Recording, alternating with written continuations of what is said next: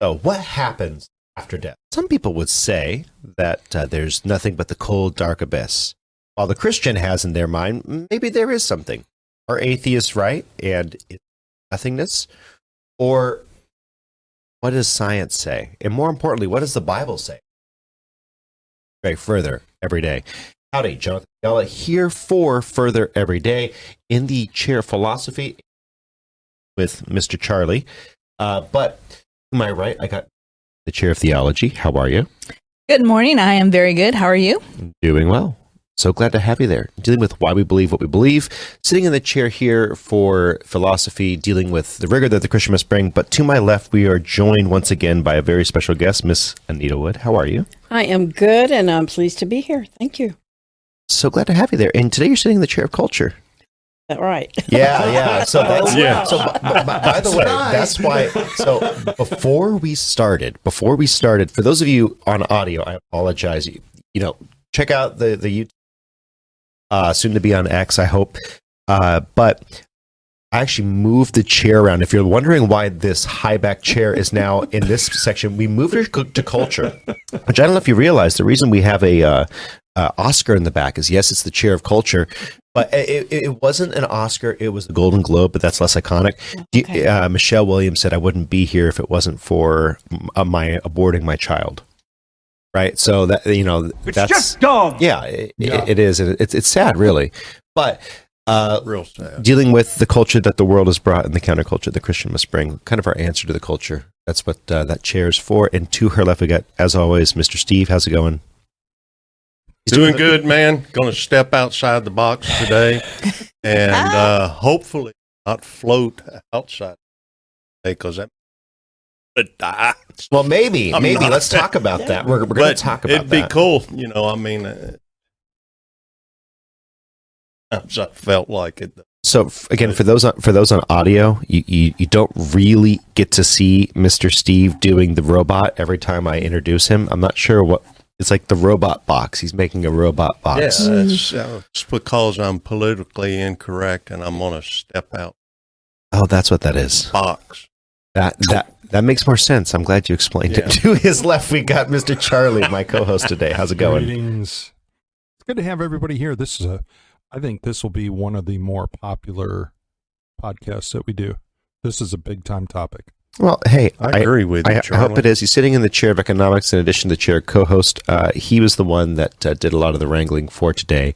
So, um, if you haven't seen the After Death movie yet, uh, some of us in this room have not yet because, well, partly because of scheduling, but whatever. But uh, we're going to go see it. Go ahead and go watch it. It's from Angel Studios. It's an interesting, uh, uh, very, very interesting and important movie. I want to pull up eh, some of the behind the scenes stuff. What, what, Steve? co-star here. After Death movie. I- I wasn't, Steve. Steve. Steve. You, you, you, been in the you took a, you took away the thunder. You took away the thunder because she has her book here. I was going to say, and by the way, the cool thing about having Miss Anita Wood here is that she's actually written a book that is related because, um, well, actually, I don't want to take away from you. go you. ahead, and we'll get to it when you get to it. Okay. Okay. Because she was actually present at one of the events, and there's some very important testimony here that I think is very, very valuable. Yeah. But before we get there, Mr. Steve, uh, Mr. Producer, if you can br- bring up my cut number one, please. Um, this is from the producers and researchers for the Angel Studios uh, uh, After Death movie. And I want to talk about first what is death because people kind of have a i- i- it's a bit of a moving goalpost. It's changed and these gentlemen address it here and i want to react to it afterward. But for now mr producer they're going to be talking about what is death and uh, uh, How how that is ha- yeah how medically it's defined. Yep. i think that's an important thing to lay down right now. Go ahead ryan and uh, by the way right right the producer guy in the producer's chair thank you there for being there sir. Go ahead and run that clip please What what does the cardiologist have to say about this, Doctor Sabom? Well, it's not a softball question. I can tell you that. Uh, I, I agree Thank you. with Thank with what Dr. Long said. He, he he said it perfectly. The thing that interests me is that I do believe that the out of body experience is a manifestation of the human soul. And I had thought that, well, the soul leaves the body when the body is dead.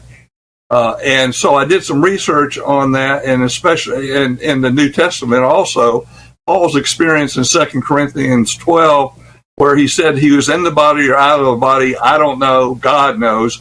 Then he went to the third heaven and uh, was told whatever he heard or saw up there, it was unlawful for him to communicate. So to me, that and I, that struck me as maybe he had some type of out of body experience and really couldn't explain it. And that's very common in these experiences. People say, I don't know what happened to me, but this is what happened. Uh, and so, anyway, I, I looked, I reviewed uh, the literature, the theological literature for the last 150 years, and I came across five or six very well known theologians who had weighed in on this. And they said that it's entirely possible that the soul can actually leave the body prior to final physical death. So that did fit with what was going on with these near death experiences. That said, I believe that the that final physical death uh, happens, and I think it's irreversible, and it also is when the soul completely leaves the body. I don't think the soul is totally separate from the body until final physical death. So, bottom line is that I think the near death experience is a spiritual experience uh, in the spiritual realm of the soul separating, but not separated entirely from the physical body. I love that story. Sorry to interrupt, Jason, but the I love that story from the Bible because So, okay. So, in the story they're talking about is Paul, 14 years before he's writing this letter. And so I, I think that's important. But let's go ahead and lay out what clinical death is. So, clinical death is that moment where the heart has stopped beating. And that's how we typically have defined death up until this point. One of the things that's really interesting about this whole body of study, pardon the pun, is that we're actually starting to understand that the brain, and more importantly, there's something else, we would call that the soul, is still active after that cardiac arrest, even during anesthesia, which I think they'll cover in a little bit, which is something that I, I think it's very telling. Um, again, I, I forget the name of the, the philosopher, but he said there there'll come a day when all the scientists and all of the uh, philosophers will climb a mountain, and when they reach the zenith of the mountain of knowledge, they'll find theologians having sat there for Mm. ages before. Wow. And so that that's kind of where we're at right now. hmm Um, where does everyone in this room think that uh, uh, up until say you started to look into it? Starting off, where did you think death was? Wh- when do you think you died? Like like uh, biologically, would you put a, a mark and say that that person is dead? You know, that's really interesting because I remember probably 12 or 13. And my aunt was in a, a serious car accident and she had one of these experiences. So I was exposed at a very young age. So I've always been very open to um, these near death experiences. To say somebody is actually is they're just not going to be revived. I don't think there is a moment because it's been proven that they have clinically determined someone to be dead, and all of a sudden they wake up. I mean, that's you don't have to go far. Yeah, it's it's not uncommon to hear that. So I don't think you can pinpoint a moment. I think you need to just yeah, they're gone. You know, there's no life. You you you have to wait, I guess. So I don't. I just uh, what I'm just trying to say, making it very confusing. I don't know if we have that very moment now. and and we're going to explore that today. Excuse me, get something in my throat. I think that there's a extra natural explanation. See, because everyone in this room, I believe, would would identify as a dualist. And what, what I mean by that is that there is a physical and a metaphysical. And everyone they and there's there's two components to the body. The question comes if there is a metaphysical when that separation from this earth has occurred, that is when death actually occurs. Where I think we would actually define it. But like you, um, my father actually had two out of body near death experiences, NDEs as they call them. Which anyway, uh, my father's had two, and one of them was very very clear. In fact, if you look at his face, you can actually see where the ice skate went right through here. He was uh, ice skating. Two girls were were running, and one actually bumped him, and the other one tried to jump over him. She didn't quite make it. Oh, He was holding his Bible in his hand in the back of his car. Someone was driving him to the ER, and he had uh, uh, lock limb syndrome, holding on to the Bible. They pulled him in. Uh, 48 minutes after they signed the death certificate, he was in the morgue, and they were in the elevator getting ready to put him on the slab. And uh, they heard a. Meanwhile, he'd been in, he had been talking with Jesus without using words so much, uh, and there was a question of what would you like? Would do you want to stay here or do you want to go back? And his answer was, "What would please you?" And then the light at the end of the tunnel that had gotten brighter, got dimmer into the back, and he woke up and heard the. and the morgue technician said, "We got a live one." so I'm sure that freaked him out. I believe you know we, we, we both have. I think a lot of us in here have those. Uh, Miss Anita Wood for sure, and I'm looking forward to hearing about that. But when did you first start to think that there might be something other than cardiac arrest for death? Like that there might be an, a point further along. I don't know that I really have contemplated that particularly. That's a fair Um, response. You know, I, I I'm not a person to seek out and hypothesize too. much. But I have seen things that I just accept. Um, more and more now, and especially with my personal exposure to some of the people involved in the after death movie and uh, Dr. Sabom in particular, and, and different others. I, I think it's hard to determine, like Nikki mentioned, and like you mentioned with your dad. Um, I'm thinking of sort of quote from Dr. Sabom, I think, in the movie uh, the people who actually die don't come back. Uh, Lazarus and Jesus, the only ones that we know of with certainty. But people don't die forever and come back. But we have in the in between that all of us are uh, talking about are near death experiences. Uh, there's something not full death, but something that we really don't understand clearly. We're just beginning to say it does happen. And the one I'm personally uh, involved with, I mean, I don't know how you can refute someone's count like your dad's. I'm not here to say that didn't happen. And that's kind of where I stand with it. Yeah.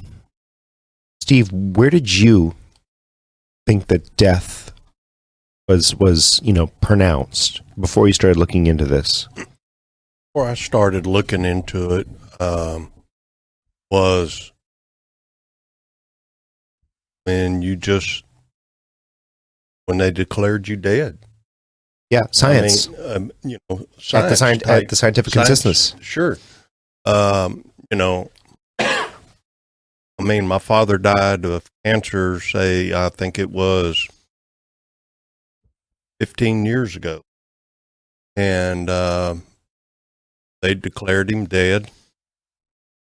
And, you know, me, that was just dead. And of course, you know, he didn't ever come back. He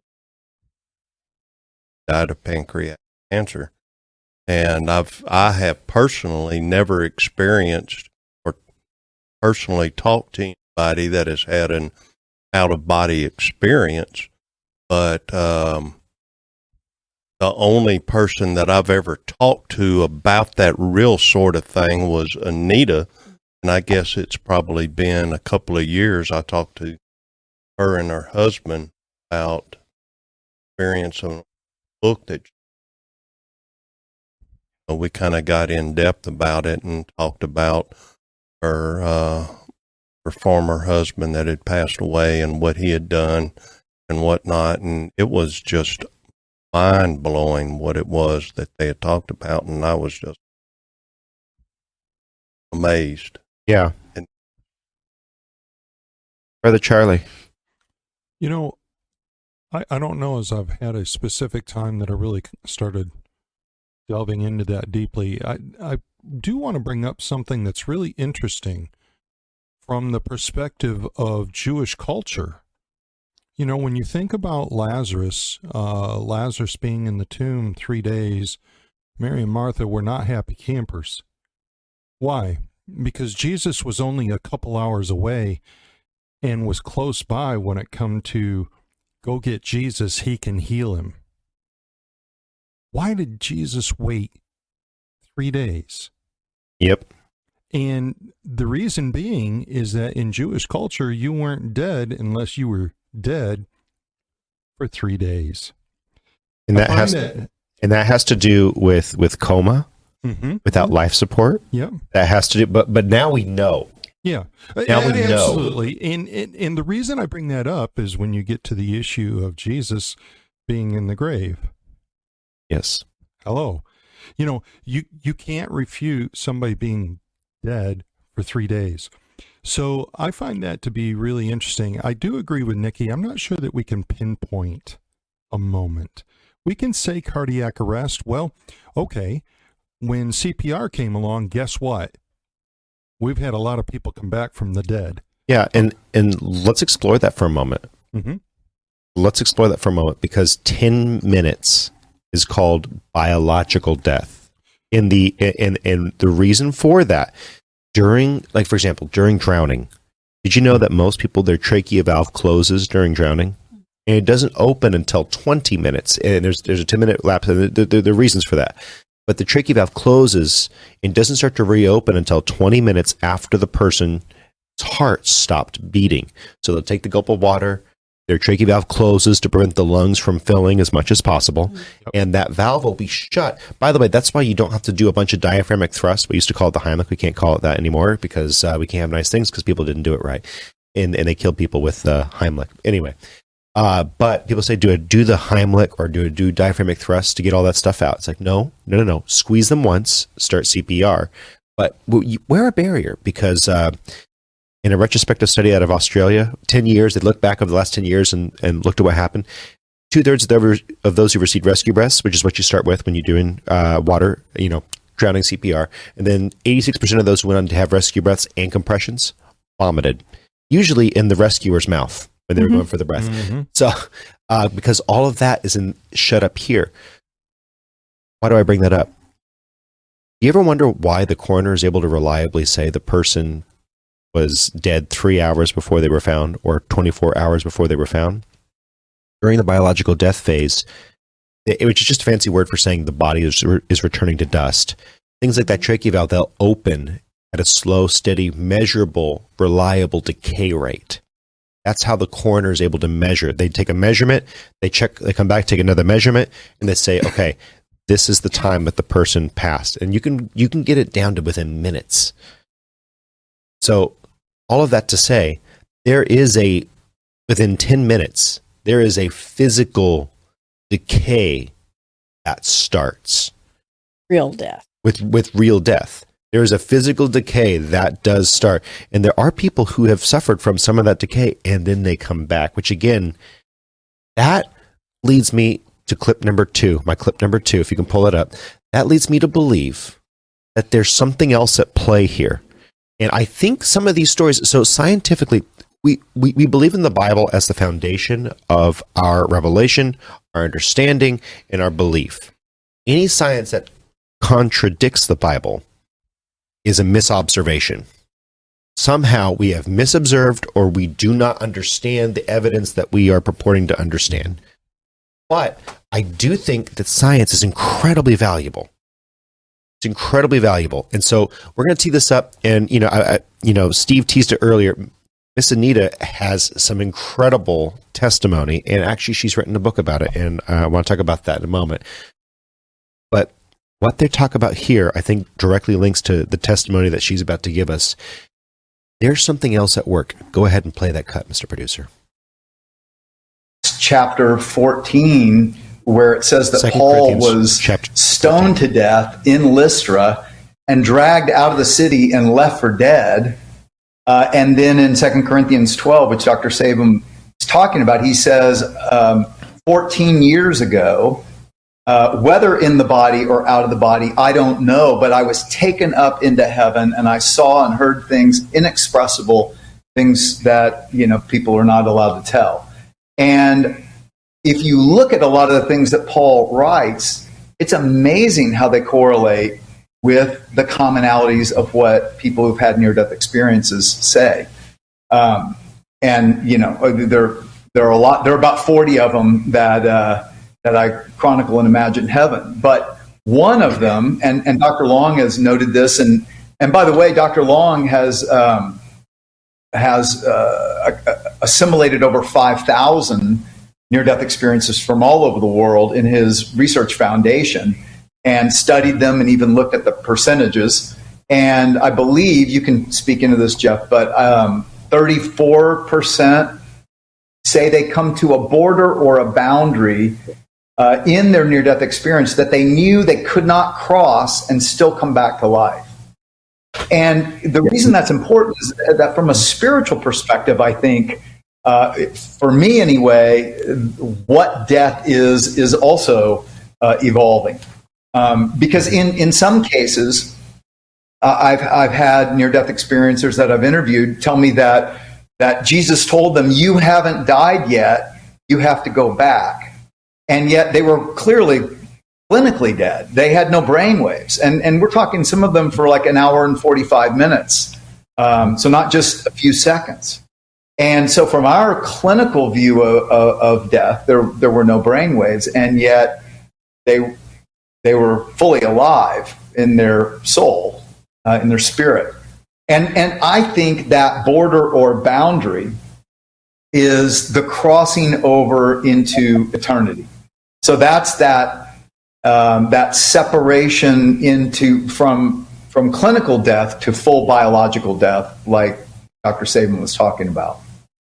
And I, I, one other thing, I think that's really important spiritually as well, because, and you'll see this in the film, um, people like, uh, I mean, some, some of my good friends now, um, uh, Professor Howard Storm, um, who uh, he was an atheist when he died, is having a hellish experience and yet cries out to God for forgiveness and is rescued. And there are actually three guys in the film. All of them, by the way, are now pastors today who cried out to God in this experience and, and, and were rescued by him.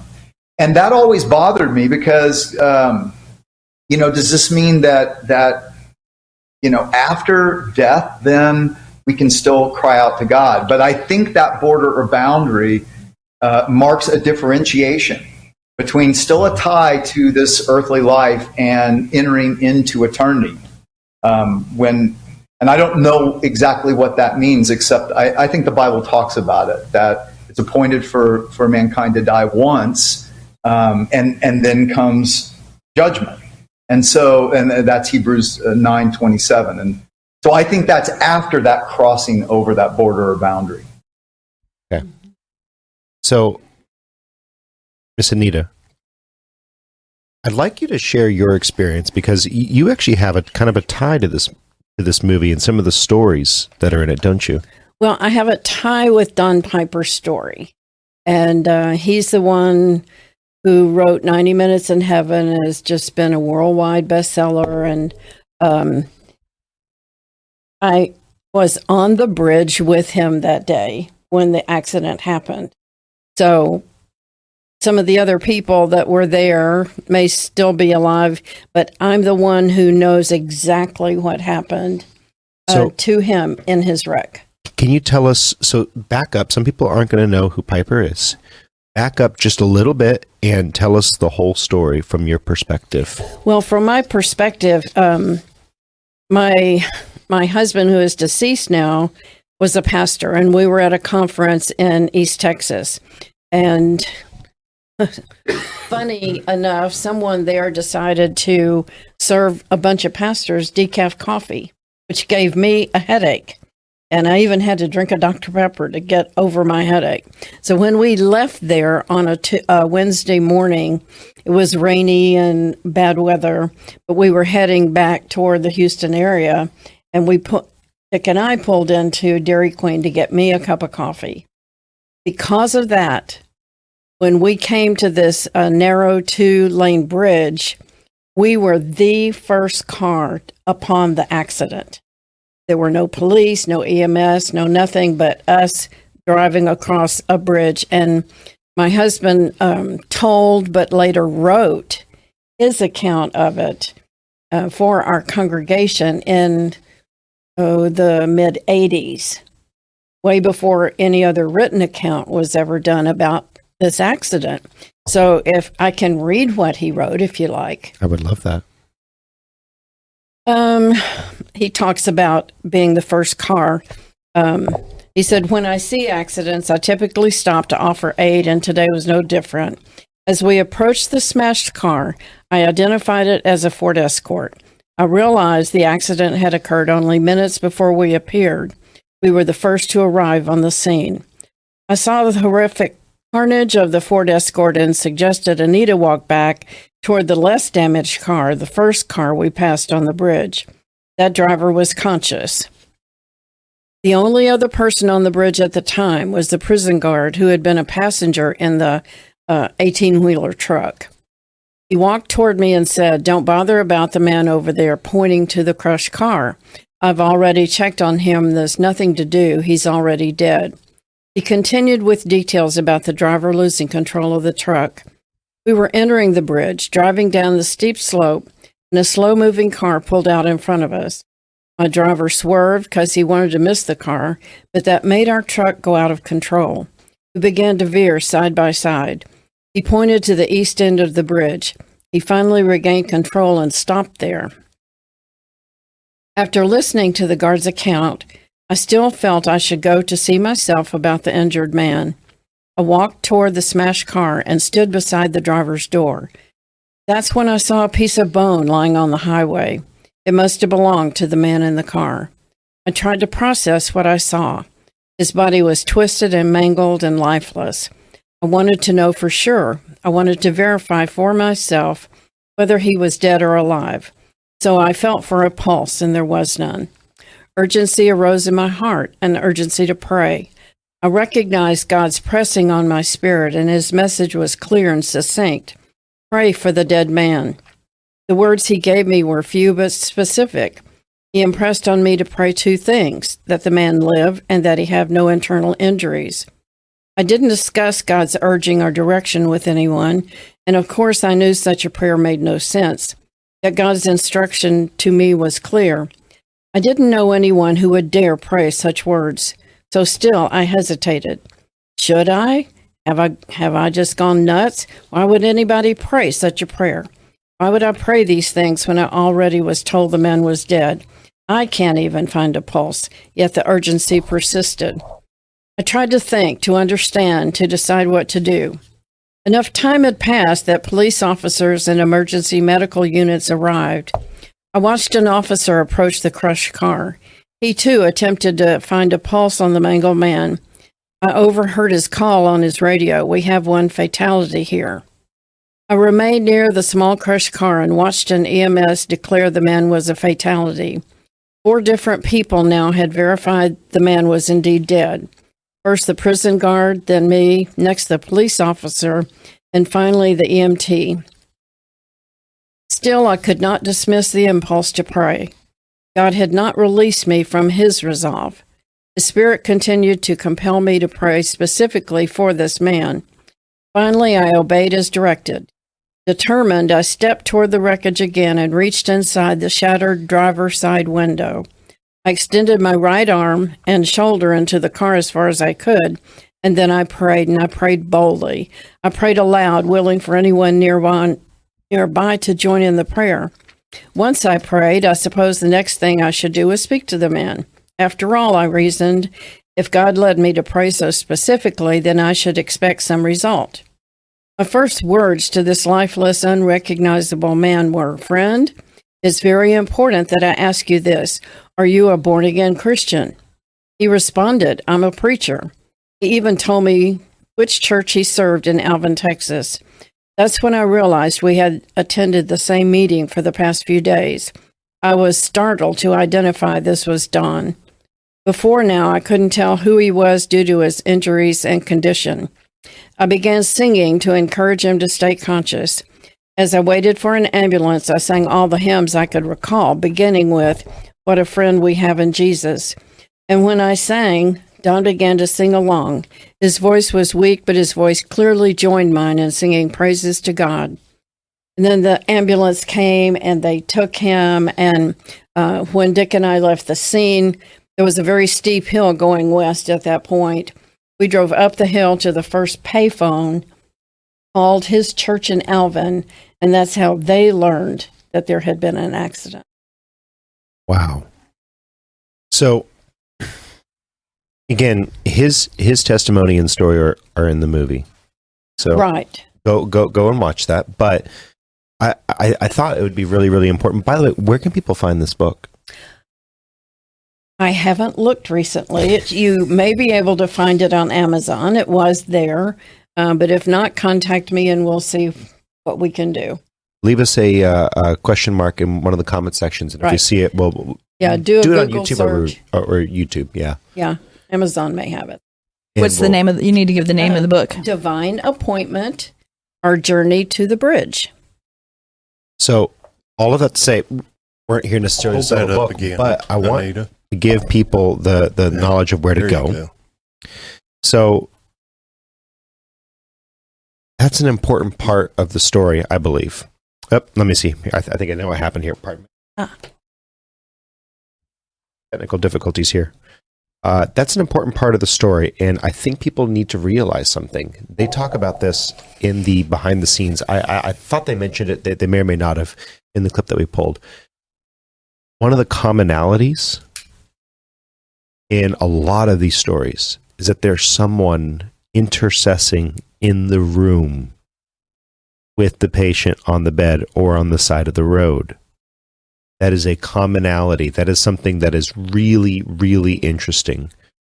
Um, I, I want to get some reactions around the room to the idea that there is a spiritual boundary that some of these people seem to detect or or uh, uh, at least instinctually realize that they cannot cross if they want to move into the next world. Does anyone have any any re- level reactions to that that you want to share? Well, you know, I, I share with you that my aunt had one of these experiences. Well, this is the interesting thing is my aunt. Um, I'm I'm probably 12 or 13 at the time, and when I was 11, her son was six years old and died of leukemia, and that was her only child, and she was a single mother.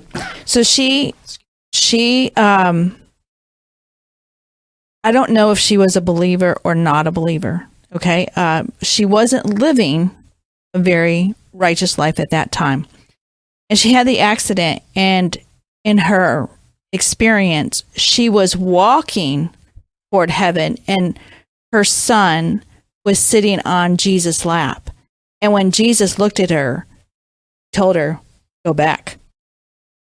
So that was that was all that she that's all that I remember and and had but she saw her son in on with with Christ. So like I said I've always been a person that has believed in this. And I always believe that just because we can't explain it doesn't mean it doesn't happen because God is so powerful and our minds are so simple. There are things probably right before us that we don't see and understand because God has not revealed it to us. So this is not hard for me to understand when I hear these things. So, by the way, I, I'm about to say something that's going to be a little bit controversial. Okay. I'm, I'm going to say something that's a bit controversial, and some, some of you we're going to have a div- diversity of opinion here. I, I, I almost almost guarantee. This one pastor that I know, I actually don't fully agree with him, but I mostly agree with him. And he said, "I'm not a universalist." He said, "I'm a mostalist." And what he meant by that is that in that moment between this world and that, that there are probably a lot of souls that are redeemed in those last moments, that there's Yes. the opportunity for that. I, I'm very cautious of taking that on, but I do agree with him that there are a lot of people. There are Muslims, there are Hindus, there are atheists, there are Baptists, there are Catholics who are not saved when they die. And in that moment, they become saved. The w- reason I know that is because some of these people come out of the near death experience believing in God. And a lot of them experience Jesus mm-hmm. Or they talk to Christ himself, like my father did. So, does that mean that we should be less evangelistic? No. Oh. No. Evangelism, I'm, I'm going to say this, and some people aren't going to like this, okay? Evangelism is for your relationship with Christ. God doesn't need you to save lives. God wants you to be about saving souls because he wants you to be like him. He literally sacrificed his son. He wants you to be about evangelism the way that he is and part of making us more like him.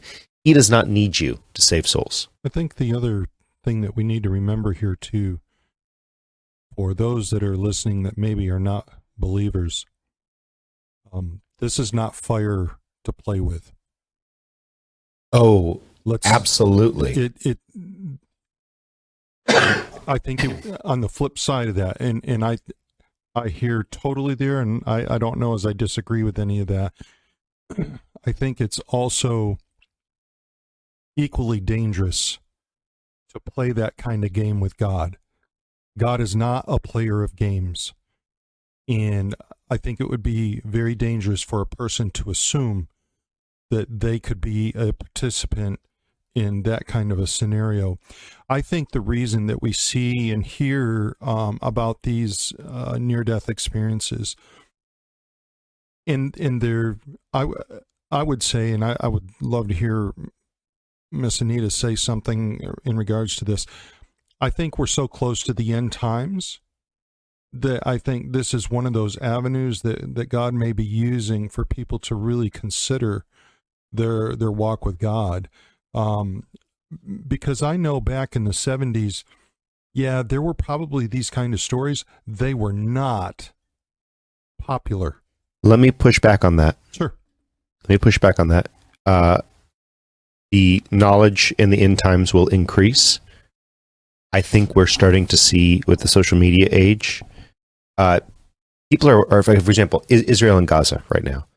People are seeing war Mm. in all of its unbridled brutality. Yes, Israelis are bombing military targets that are built over apartment buildings. Yeah. Civilian And areas. there are there are children who are broken and dead and you see that so people have a different opinion of war than they used to uh, it's not that the spartans were somehow who glorified war hmm be clear it's not like they were somehow like war was less brutal. If anything it was more so. So now we get to see war crimes live in real time. We get to see civilian casualties live in real time. Now we get to see near death experiences. They're they're a minority.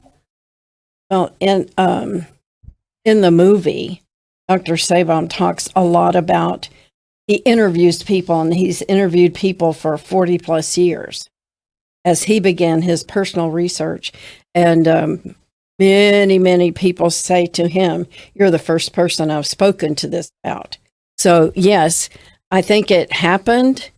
Um, but people didn't speak about it because you were thought to be crazy. Yeah. But also, another doctor testified that with um, heart resuscitation that's more active and available today, then you're having more of mm-hmm. these. Yeah, but the, the, the one thing that I, I, I have to stress, and I, I- I just said it, and that this is what I was stressing when, when, when, when you when you said that. You don't stop evangelizing because of news like this. Oh, totally. Oh, no. You- you no, no, can't. no. Totally You agree. can't because God wants you to take part in that act, Yeah. and that is an act of obedience. It's an and it should be urgent to you, Yeah. because here's the thing: um, there is a time of free will and choice. I believe that anyone and everyone could hypothetically be convinced to that. Not everyone will, Right. Because they've decided that and they've made a choice. So there's this weird thing of God's sovereignty and and free will. But Yeah. the one thing I can say with assurance, and I know this because of God's character, because of his nature, and because of the scientific evidence we have before us, there will be zero souls in hell saying, I desire God and I wish that he would have given me a better chance. I wish he would have given me a better life, so I would have picked him. I think that's an excellent point right there. Um, and and it it kind of ties in with what some uh, pastors and theologians will say. If if you're in hell, it's because you chose that. You chose that. And if you really think about the the starkness of that statement, are there people like that today? Yes. Then they're down there cursing God. Yeah. there will be zero people. Everyone in hell will want out. Yeah. Noted. Like the, the rich man wanted out. Yes. He wanted relief. But did he ever say, God, I, you know, Abraham, go to God and, and tell, no, no, he says, Abraham, go to my, go to my relatives, go to my brothers and tell them that they may not come to this place, you know, because I'm, because I am, it, it- there was a moral superiority Yeah. to the rich man. Uh, but he never said, forgive me, forgive me, get me out of here. I want God. He never said that. It's Nikki. Well, I was going to, you know, I read, um, I listened to a podcast about a survivor, man who survived. Um, he was on a hike. He got lost he, for five days. Uh, he didn't have any water. He had a, he had a vision or an encounter and he said Jesus came and he saw Jesus in his, he was very powerful and he, he knew it was Jesus and he knew he was powerful. And this is what he said on the podcast but I'm not going to convert to Christianity. I decided at that moment I was going to embrace my Jewish faith. You know, God always comes to you and gives you a choice. My word will not return void. Two things are going to happen. You're going to soften to the word or you're going to harden to the word. So you are making a choice with the information that God has given to He'll you. be So- one of the Jewish people that are left behind. Well, mm-hmm. and and, and again, th- this brings me to, and, and again, this is kind of, I, I don't want to get too off in the weeds in this, but I do believe that God, you have two reactions to God. Your heart, when, when it says in the Bible that God hardened Pharaoh's heart, I, God can't do evil. It's not in the nature of God. God revealed himself to Pharaoh, and in reaction to that, that was hardening Pharaoh's heart. God revealed himself to Pharaoh and he said, I am God. This is real. I am real. And Pharaoh had a reaction. You have a reaction when you encounter God. Yes. It's either a hardening or a softening, and it is based on the makeup. And in that way, you're predestined. Only in that way. In that God, when He made you, knew that you, what you would do, but God still gives you the choice. John Arthur, I think uh, one of the things for our listeners or those that are viewing this, um, the clips that we're playing were from the recorded live stream with three different people, and the the five, sorry, um, that that live stream contains a lot of compelling uh, information that I think everybody I think they would benefit from hearing. You know, Link link in the description below. absolutely. Uh, I, and I will say that before even you know seeing anything about this, a few years ago I was watching something on TV, um, and I don't know if it was one of those documentary type series where they deal with certain things. This one happened to be after death experiences. And this one woman was uh, very, very ill, very sick, and laying dying in her bed at home. And somebody uh, had called the ambulance. Ambulance came, and she was one of those that described this floating out of the body and seeing things from up above. She was describing things that she would have had no way of knowing. And those are the kind of things that are very interesting, very compelling to to listen to. And this the the, the recorded live stream uh, is something that if you're not sure about really going and seeing the movie, I would encourage you to listen to the the live stream first. Can I add something here? Um, and you're talking about floating out of your body. There are a couple people that we know personally. One of them being um, Charlie's aunt Karen. Here in in um, Luke chapter 16 and 19 through 29, and it says, "The beggar died and was carried by the angels to Abraham's bosom." So when Aunt Karen died in her sleep in her bed, her arms were like this. She was reaching up. Angels were reaching down to grab Aunt Karen. She was reaching up. There was another woman at our church. She died in her sleep, and that's how they found her. I have no doubt. I have, I don't doubt that for a minute. So, uh, it, one of my Bible study teachers. You want to go ahead? Yeah, real quick, just to back on that. Go ahead. Uh, we we know of a man in our church previously in Lakeland, Florida, um, served many years children's ministry, bus ministry, and uh, he was in a hospital, had uh, family and friends around, and when he passed, um, it was described: hands went up, smile was on the face, and hands came down. Yeah. One of my Bible study teachers, when she passed, or her when her mom passed, rather, uh, she said, "Don't you see that man? Mm. Don't you see that man? He's beckoning me, and and, and he, he wants me to cross the river with him." Hmm. So there, there's a there's a geophysical, but a I say geospiritual boundary, Yeah. rather that that you are invited across. And so I think that that's something that's really important to note that it, it, this is beyond simply spirit. We we've taken the metaphysical. I want. I, I, I think we've taken the metaphysical and we have crossed it into the scientific based on multiple users' experiences. Uh, you know, or individual experiences. People who who who's there's a techie in me multiple people who I build websites and do online work. Uh, so people's experiences, and we're we're actually translating all of this data into something that, that is a body of evidence.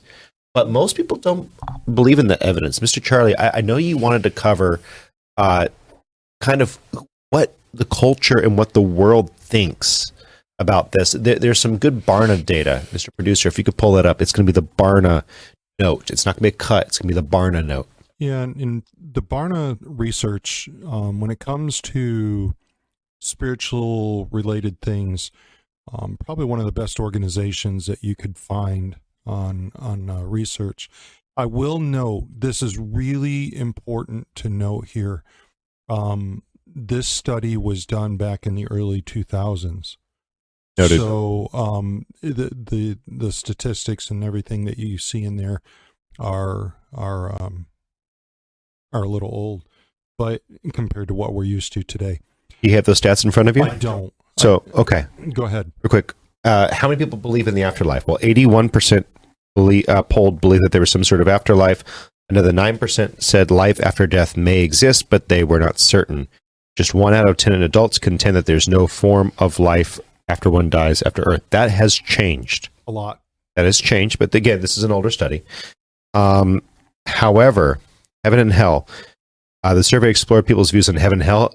In all, 76% believed that heaven existed, while nearly the same popular proportion said that there is such a thing as hell. So 71%.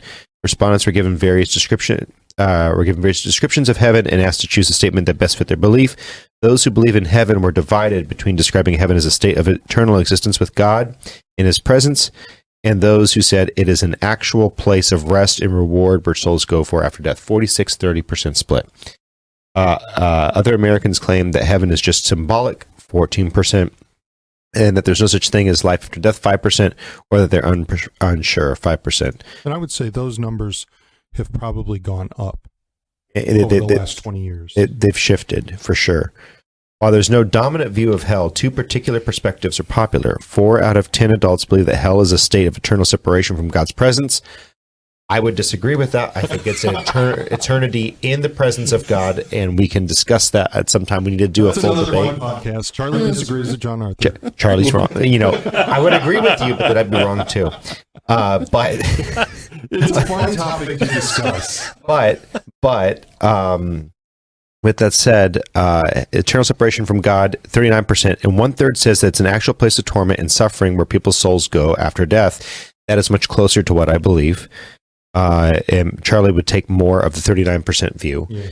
Um, however, however, I would say that it's actually the presence of God that is the torment of the soul, the righteousness of God, the And- presence and of His righteousness. To that, um, the one thing that I would say in regards to this this research, the study, and, and where we're at today in culture, is what's sad to me is the number of quote unquote Christians who don't believe in a heaven or hell.